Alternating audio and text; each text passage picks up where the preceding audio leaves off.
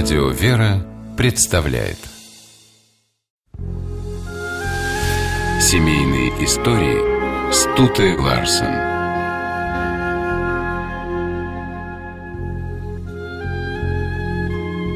Больше 30 лет провести в лагерях и ссылках. И не очерстветь, не потерять веру в Бога и людей.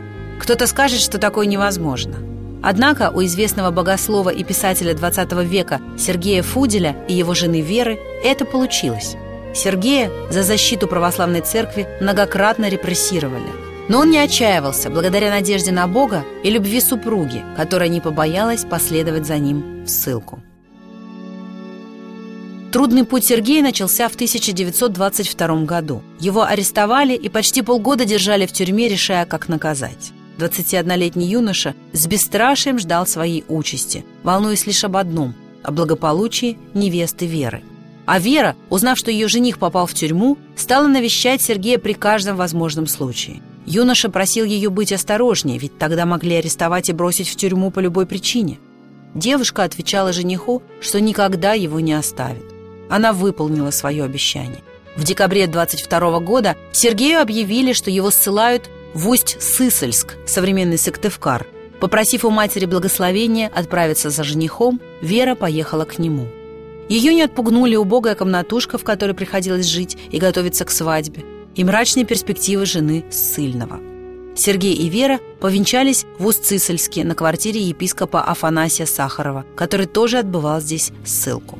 Денег у молодоженов не было, и венцами им служили веночки, сплетенные из ивовых прутиков – Однако простота и бедность внешней обстановки не нарушили торжественность венчания.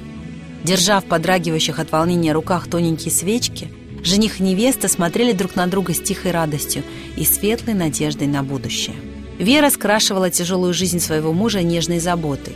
При виде жены глубокие внутренние переживания Сергея уходили куда-то далеко, ведь в эти минуты рядом с ним, пусть и в ссылке, было его счастье. Последующие годы Фуделя арестовывали еще несколько раз, якобы за антисоветскую деятельность. Вологда, Красноярск, Минусинск, Усмань – все в новые лагеря отправляли Сергея.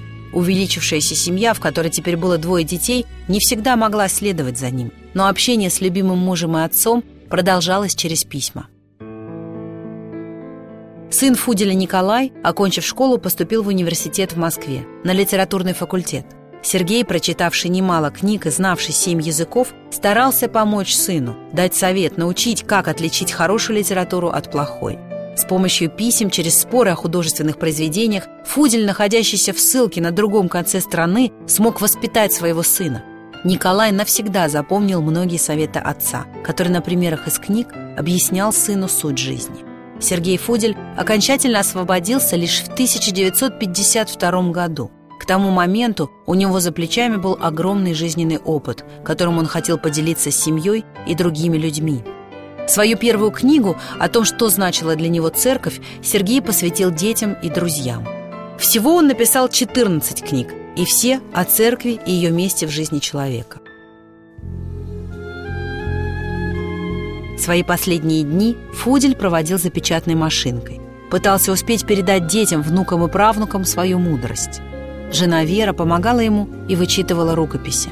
Фудели воссоединились уже не молодыми людьми, но никогда не жаловались на то, что им отпущено мало времени побыть вместе. И умирать супруги не боялись. «Много светлого было в моей жизни. Слава Богу за все», — говорил Сергей.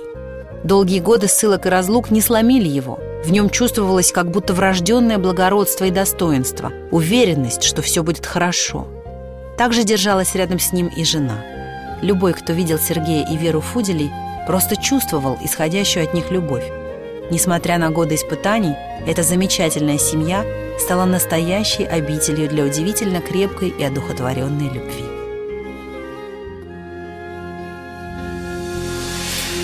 Семейные истории –